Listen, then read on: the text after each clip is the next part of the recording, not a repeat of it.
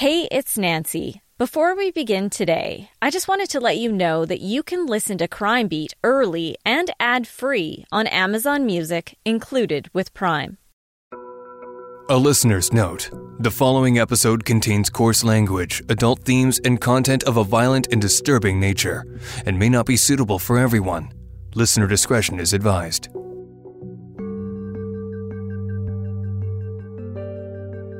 On a cold, snowy evening in the fall of 2012, sirens could be heard from one end of Calgary to another. And what are you seeing? Tell me now. He's hanging himself off the bridge with the rope. Are you safe right now, Mom? Hello, get here now. Calgary Police, what's the address of the emergency? I'd like to report a murder, please. I'm Nancy Hixt, a senior crime reporter for Global News. Today, on Crime Beat, a series of 911 calls lead police to multiple scenes and a disturbing discovery. This is Justice for Lacey.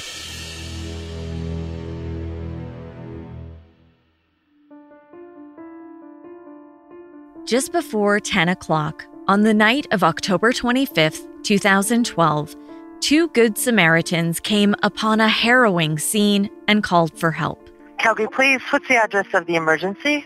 I was just driving by and there's this guy trying to hang himself off the bridge here. He's trying to hang on and I don't know, I don't know. I'm trying to pull him back up. Pretty sure he's trying to hang on. Moments later, an even more disturbing discovery just a few feet away from that bridge. But before we get into the twisted turn of events that led investigators to this scene, I need to introduce you to the young woman at the heart of today's story, Lacey Jones McKnight. Here's her mother, Shelley Jones. Lacey was an old soul from, from the moment she was born. She was the middle child with an older and younger brother. As she got older, Lacey became a style chameleon, changing her hair color with her mood and often used color contacts to create a new look. She loved to get dressed up and go out, but equally enjoyed time with her mom in the backyard, digging in the dirt. Hiking, swimming, camping. She loved the outdoors, fishing. She also had a special love for animals, and by the time she was 20, she had five cats. She would bring home animals and keep them for weeks hidden in her bedroom.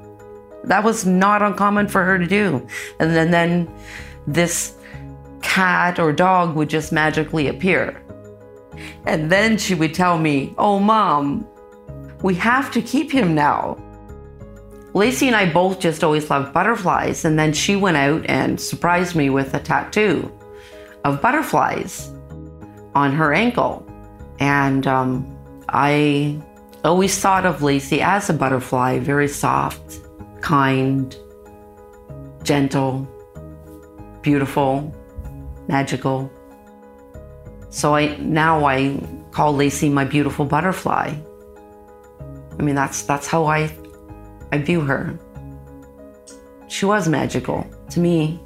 She had the words hope and faith tattooed on her wrists because she always chose to see the best in others.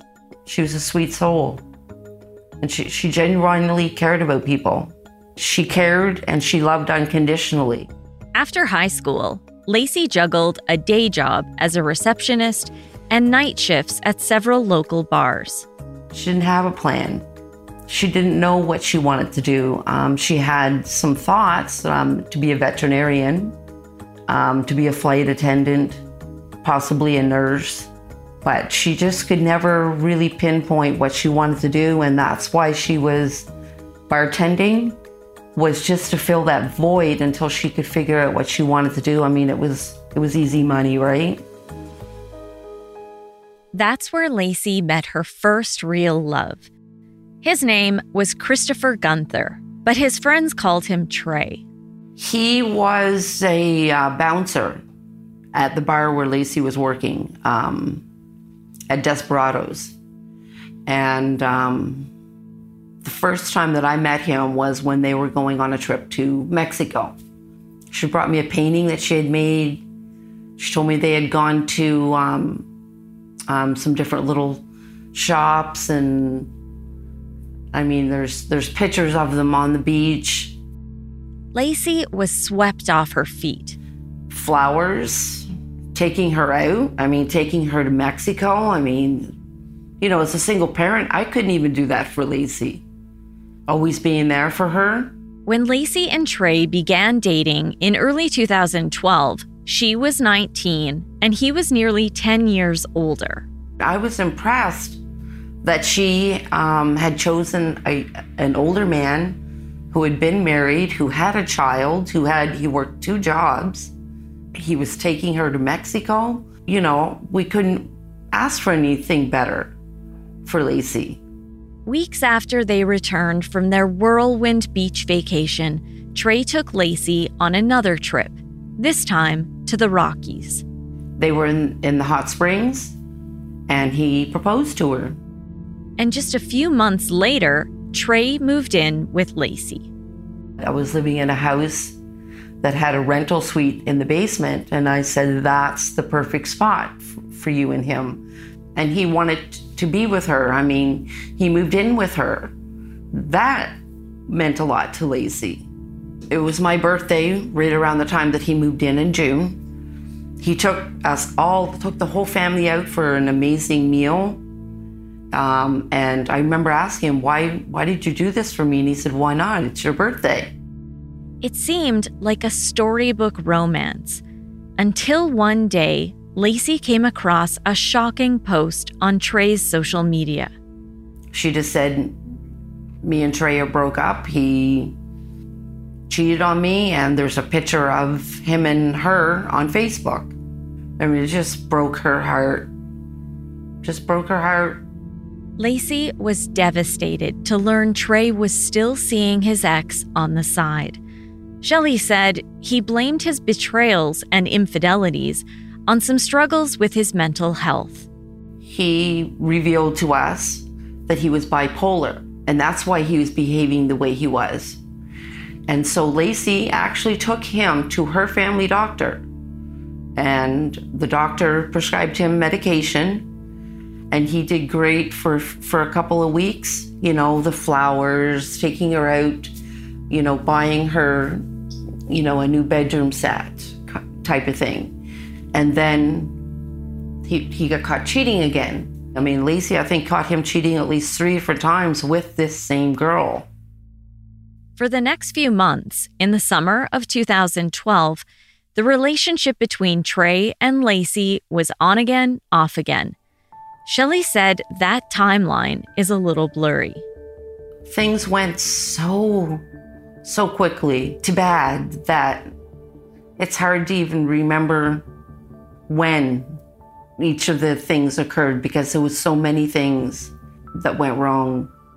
By August, six months after they began dating, things took another turn.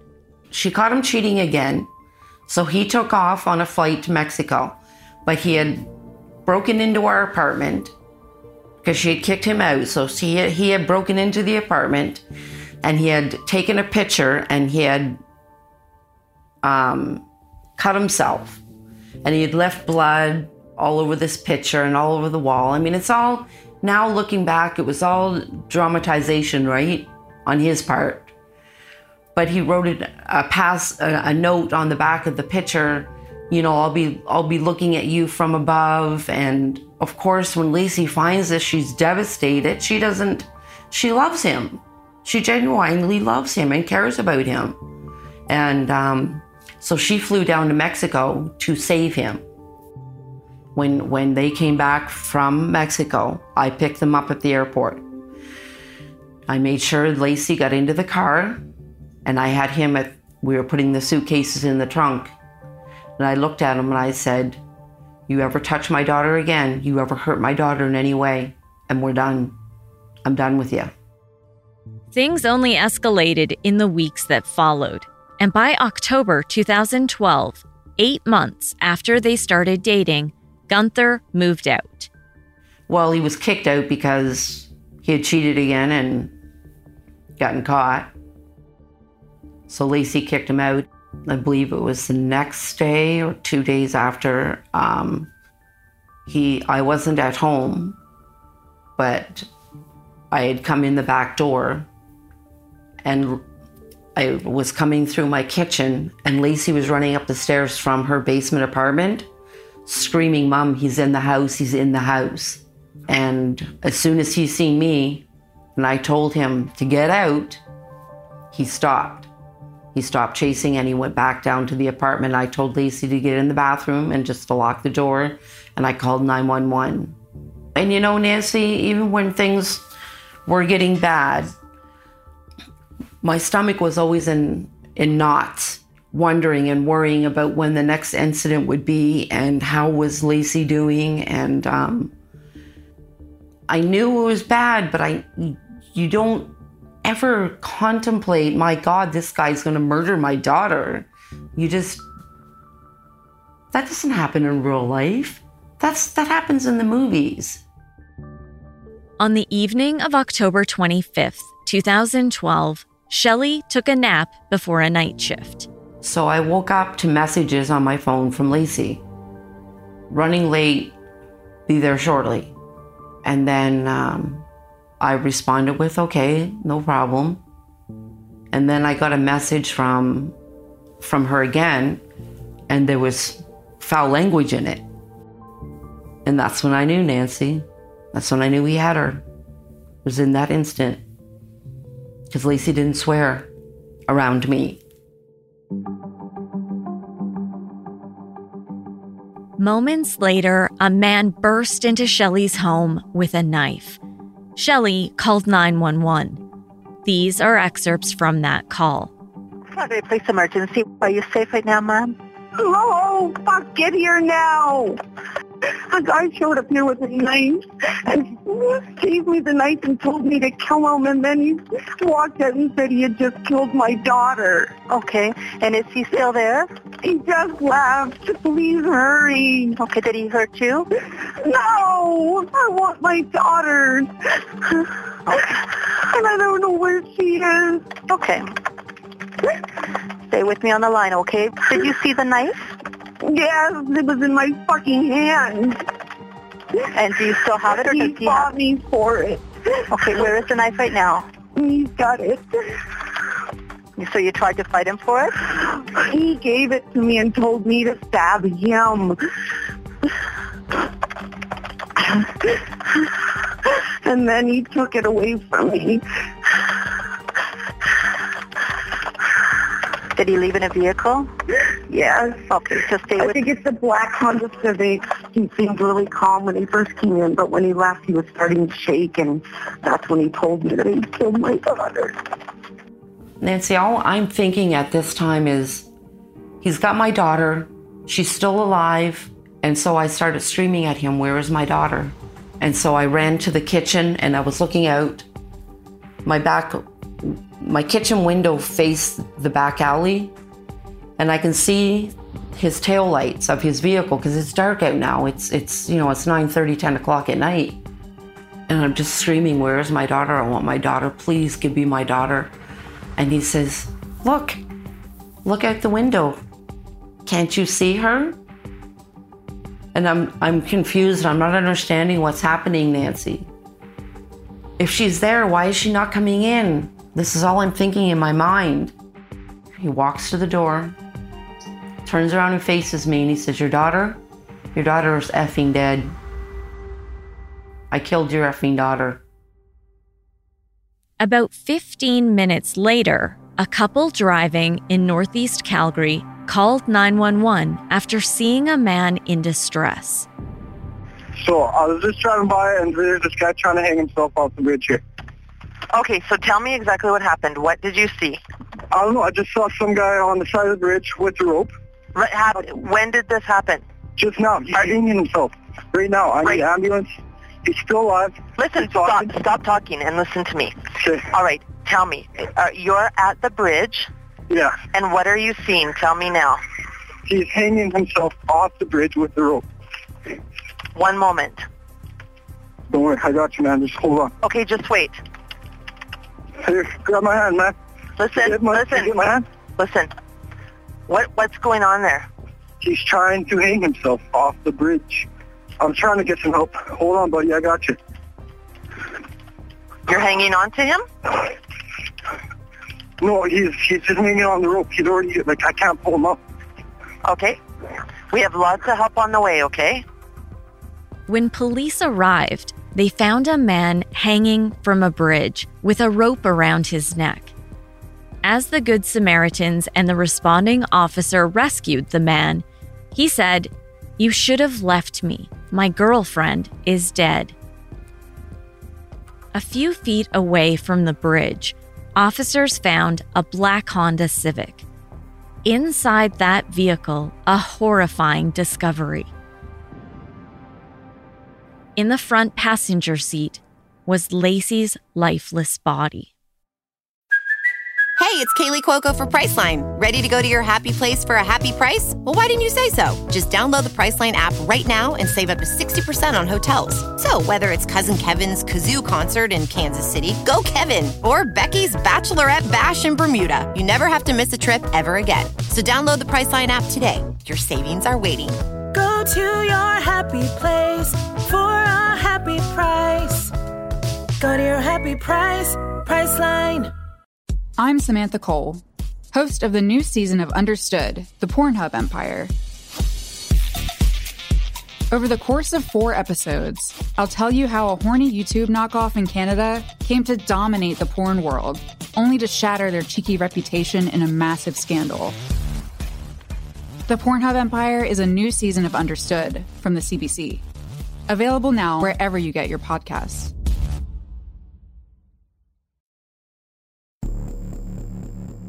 The man on the bridge was identified as Christopher Trey Gunther. Veteran Calgary Police Detective Colum Cavilla became the primary investigator assigned to the case. So the decision was made to place uh, Gunther under arrest for the murder of, of Lacey based on the overwhelming evidence we had. Uh, Gunther at that time, that happened fairly quickly, uh, and Gunther remained in, under the care of Alberta Health Services and in the hospital. But after making his startling admission during his rescue, Gunther stopped talking. We conducted an interview bedside with him when he was a he was he was unable to speak, um, maybe to 100% of his capacity, uh, but due to due to some of the injuries from trying to hang himself. Um, but he chose to remain silent during the interview. Over the course of the next 12 hours while receiving medical treatment and uh, recovering from that scenario, um, I think his mindset changed. I think for me, the, the, the first time when I realized that it was not going to be 100% straightforward, where Gunther just simply owned up to what he had done, was was the bedside interview. I think you have to anticipate at that point that this story is going to get muddied. And the next step was obviously to determine exactly what the scene of the offense was, where had it occurred, and what exactly had gone on. When Lacey and Gunther broke up earlier that month, he moved out of Shelley Jones's basement and was living in Walden, a community in Calgary's deep south. Police executed a search warrant at his two story home. Sergeant Jody Arns became the lead investigator with the Forensic Crime Scenes Unit. But our main areas of concern were the bedroom that the suspect had occupied, um, the main kitchen area, uh, as well as the basement. And then the garage. It had a detached garage as well. In the basement, police found a number of pieces of tuck tape. Here again is the lead homicide detective, Colum Cavilla. We're all searching for the truth. We're always looking for the truth. Um, and the the evidence um, right from the get go pointed to Gunther having murdered Lacey. He had admitted it himself. There was strong evidence to support it all along the way. And then it was really just a matter of making sure every detail matched up, and there was nothing contradictory to that. The evidence was overwhelming. It was just really a matter of making sure that it was um, tied off and that there was no no wiggle room really for there to be any other twist to the story other than the truth. Meanwhile, Shelley Jones and her two sons were taken to Calgary Police headquarters. But I knew sitting in that room, sitting there for that length of time, I knew it just clicked that that's why we were there is because someone was coming to tell us that Lacey was dead. And so the homicide, a homicide detective came in and he just said, Lacey's dead. We found her ID on her. That was it, Nancy. That was it. Everything is shattered, even to this day. As the investigation continued, officers discovered both Lacey's and Gunther's phones were missing. Here's Joe Mercier, one of two prosecutors who were assigned to the case.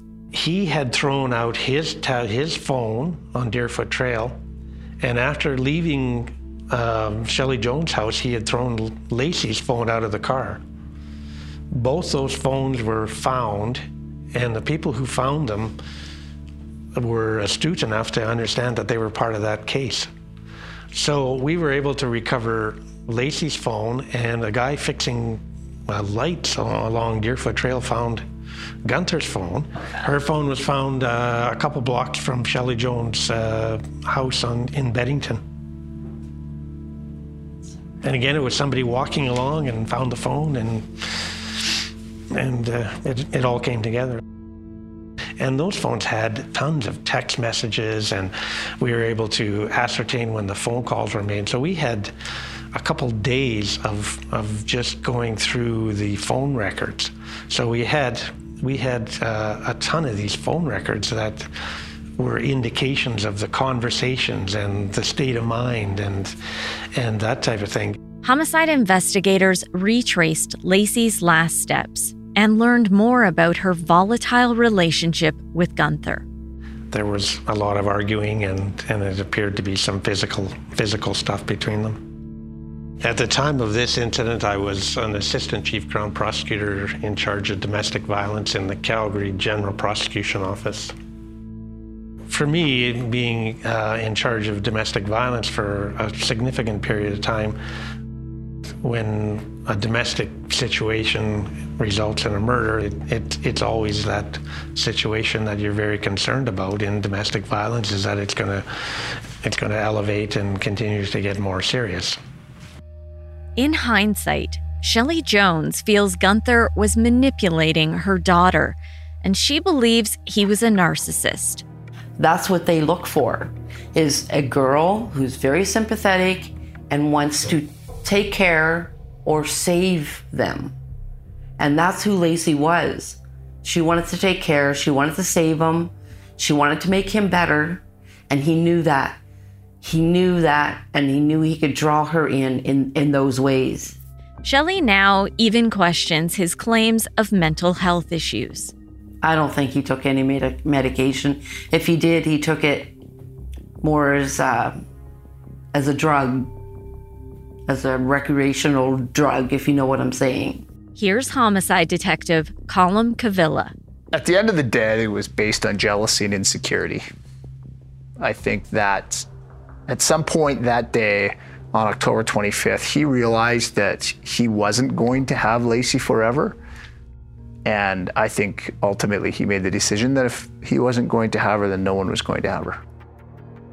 In February of 2015, nearly two and a half years after Lacey Jones McKnight was killed, Christopher Trey Gunther stood trial in front of a Queen's Bench justice for first degree murder. Joe Mercier presented an opening statement outlining the prosecution's case. Our theory was that he had intentionally killed her, that he had confined her, and once he had confined her, he was then able to kill her, which made it constructive first degree murder. The prosecution alleged Gunther choked Lacey repeatedly, bound her hands and legs, taped her mouth shut, and strangled her to death. More than 40 witnesses testified during the two week trial, including the medical examiner. An autopsy was conducted within hours of Lacey's death, and several findings of trauma were already observable on Lacey's body, which included bruising all over her body, significant bruising in the front of Lacey's neck, pronounced petechia easily visible around her eyes, face, and neck. There was not just one finding of trauma, but a constellation of symptoms present which demonstrate that the cause of death was manual strangulation. Because Gunther refused to talk to homicide detectives, there was no formal confession. That meant the case relied heavily on forensic evidence. There were a number of things. A, a, lot of the key forensic evidence came from, first, they came from the car, the bag that we, it was our theory that he put over her face. And there was a bundle of red tuck tape. And there was rope in the car, and of course, there was the body in the car. There was red tuck tape found in the car, in the basement of the Walden resident, and on Lacey's sock. Lacey's DNA was found on the sticky side of some of that tape. That tape was reconstructed to show that it was a continuous piece, even though some, some was in the car, some in the residence, and some on her sock. Sergeant Jody Arns painstakingly pieced together the evidence. All the tape that was in the bag was all balled up and stuck together, so it all had to be tediously taken apart. So we managed to get it all taken apart. In total, I believe the 39 pieces that we put together were just under five meters. So almost 15 feet, I guess. Basically, being able to actually put all the little pieces together, it helped to assist that the investigators could say that the incident would have occurred in the basement of the residence. Then he transported her to the vehicle. It obviously would have told that at some point it would have possibly been around her wrists. Um, and then there was tape around the base of the bag, so we could, and there was hair attached to the tape, so it would almost lead you to believe that it could have quite possibly been used in the suffocation. Uh, the fact that his fingerprint was on there was obviously a key factor, um, as well as on the bag. Um, it showed that he was obviously involved within the incident. That was a pretty key piece of evidence indicating that she had been confined with, with tape. Mercier says Arn's work with the tuck tape was the key to unraveling the story of what happened to Lacey. It was amazing. And, you know, I, I was a police officer for 25 years before this. So I had been I had been a police officer and I'd seen a lot of identification work, and then I had been a prosecutor for a significant period of time. This was uh, this was one of uh, this was amazing work on her part. And then, of course, there was DNA that was found on the bag, inside the bag, and his fingerprints outside the bag. That was very, very strong forensic evidence. And then there was DNA found, her DNA found on uh, on the tape on some of the tape. As well, there was some adhesive on one of her wrists that we, we couldn't say for sure had come from the tuck tape, but again, it was circumstantial evidence that she had been bound and uh, her, wrists had been taped. Hi, I'm Kristi Lee, the creator of Canadian True Crime. Join me for an immersive deep dive into some of the most thought provoking true crime cases in Canada. Using facts curated from court documents, inquiry reports, and news archives, I carefully unravel and analyze each case, exposing the pitfalls of the criminal justice system that everyone needs to know about. Find Canadian True Crime wherever you listen to podcasts or visit CanadianTrueCrime.ca. Then came further damning evidence. On the evening of October 25th, 2012, there were three calls to 911, each 15 minutes apart. I've shared the calls made by Shelley and the Good Samaritans on the bridge, but there was one more that came in at about 9:15. The caller was Christopher Gunther's ex-fiance. A warning, details you're about to hear are disturbing. These are excerpts from the call. I'd like to report a murder, please. And what's your name? My name's Megan. Last name Megan? It's Chibo. I need to report a murder. I, Did it just happen? I don't think it just happened, but I... told me he saw her um, started around three, and then I don't know how long they were together for, but he just drove here with her, and he just left. you, uh, sorry, he just what with her? I told him I didn't believe him, so he drove here with her, and he just left. And you saw her? Yeah, he told me to come over to his car. Cause She was inside the vehicle? She was in the vehicle, yeah. Okay. I didn't believe him. Okay, take a deep breath. I know this is really hard for you, okay? I'm going to ask you some questions though, all right? Now, was anything, was there any weapons involved or mentioned when he said this? No, he said he just choked her to death. Because I'm his ex, and he told me something was weird, and he wanted me to go to his house to get his dogs, and I wouldn't. I came to work. Um, uh-huh. And then he told me that he did something that he couldn't believe, and he snapped, and he went black, and he lost it. He told me everything, um, how he did it, what he did. I told him I didn't believe him. Take a deep breath, okay? You're doing a great job giving this information. This is going to help us so much, okay? So this is your ex-boyfriend, Trey? Yeah, he said he was going to go kill himself. Just now? Yeah. Okay, hold. Oh, my God. Do you know where, where he might go? No, I have no idea.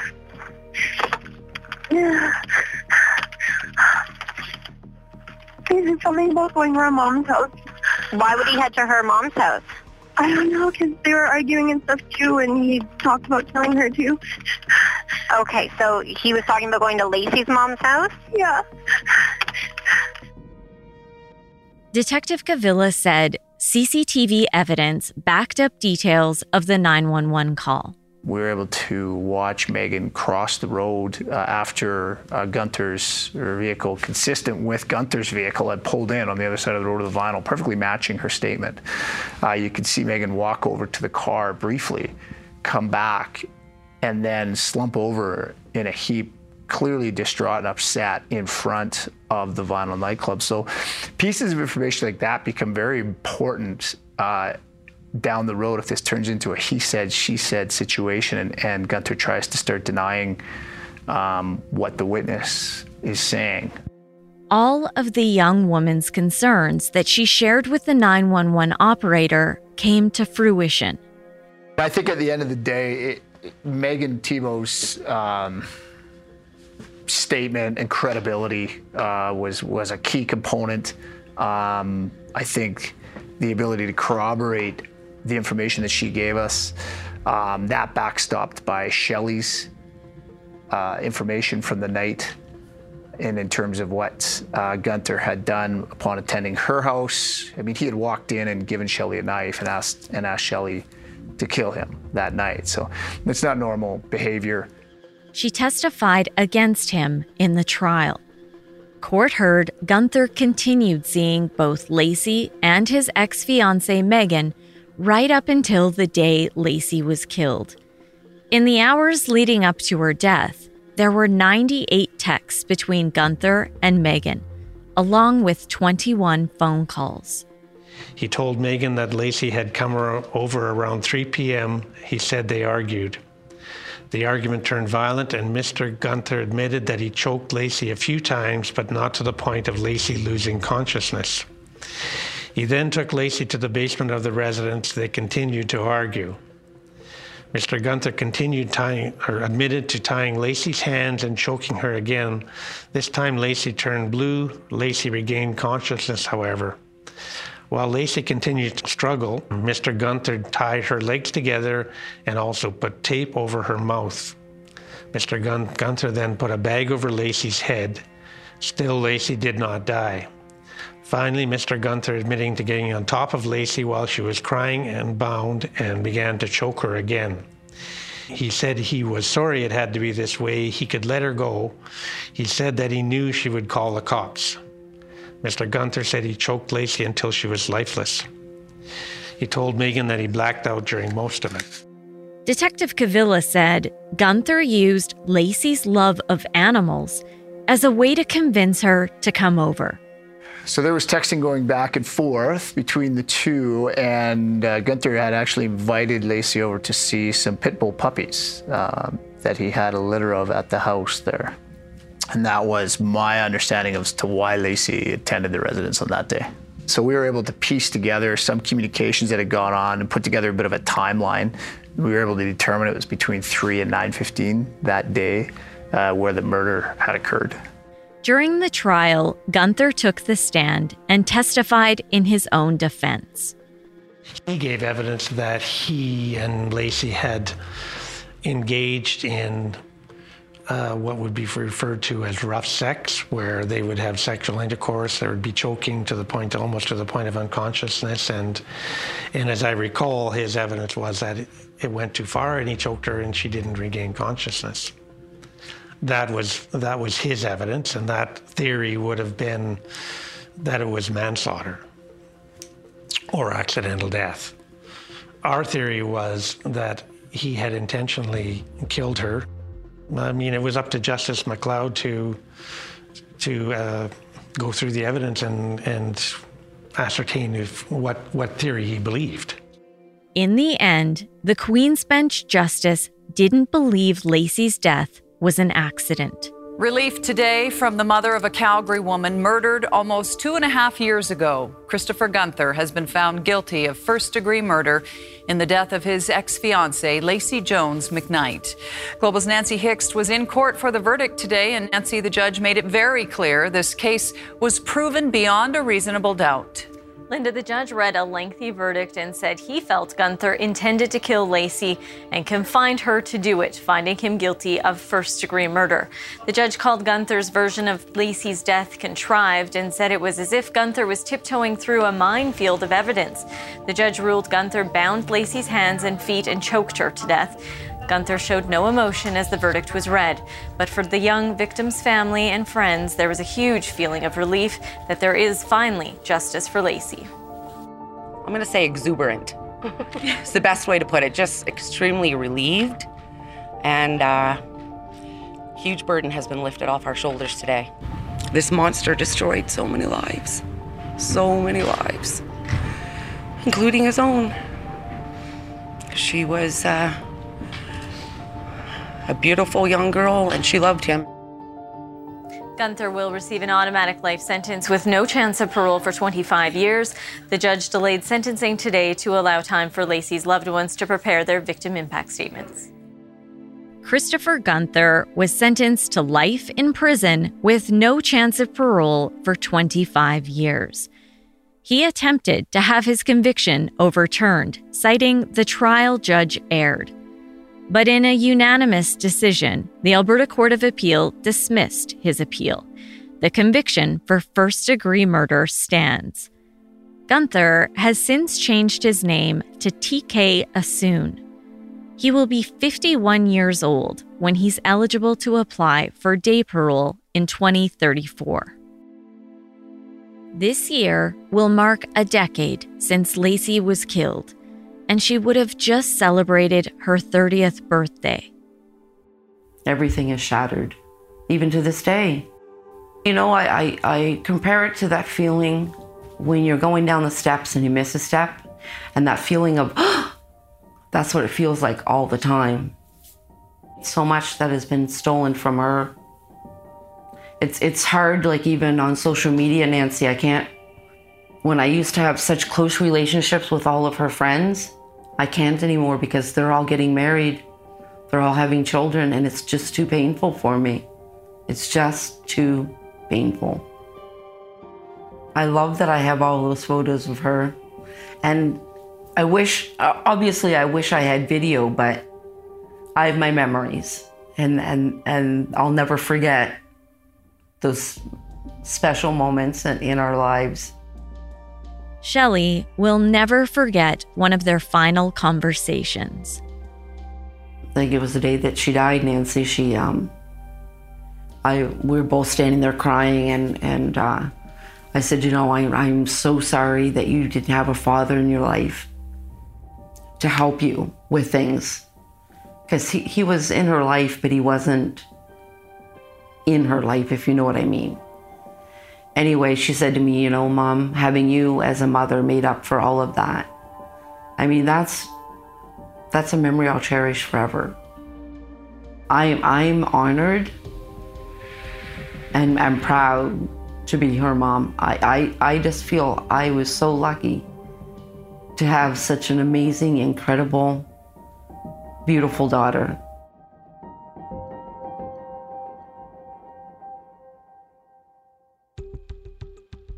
Crime Beat is written and produced by me, Nancy Hixt, with producer Dila Velasquez. Audio editing and sound design is by Rob Johnston. Special thanks to photographer editor Danny Lantella for his work on this episode. And thanks to Chris Bassett, the VP of Content and Distribution and Editorial Standards for Global News. I would love to have you tell a friend about this podcast, and you can help me share these important stories by rating and reviewing Crime Beat on Apple Podcasts or wherever you listen. You can find me on Twitter at Nancy Hixt, on Facebook at Nancy Hixt Crime Beat, and you can join me on Instagram at nancy.hixt. That's N A N C Y dot H I X T. Thanks again for listening. Please join me next time.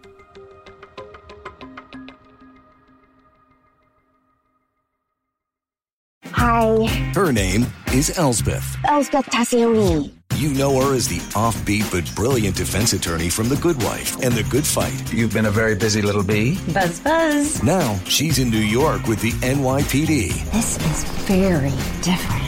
Better. But still using her unconventional ways to find the truth. Are you trying to sniff me, Miss Tascioni? Elsbeth, new series Thursdays on Global. Stream on Stack TV.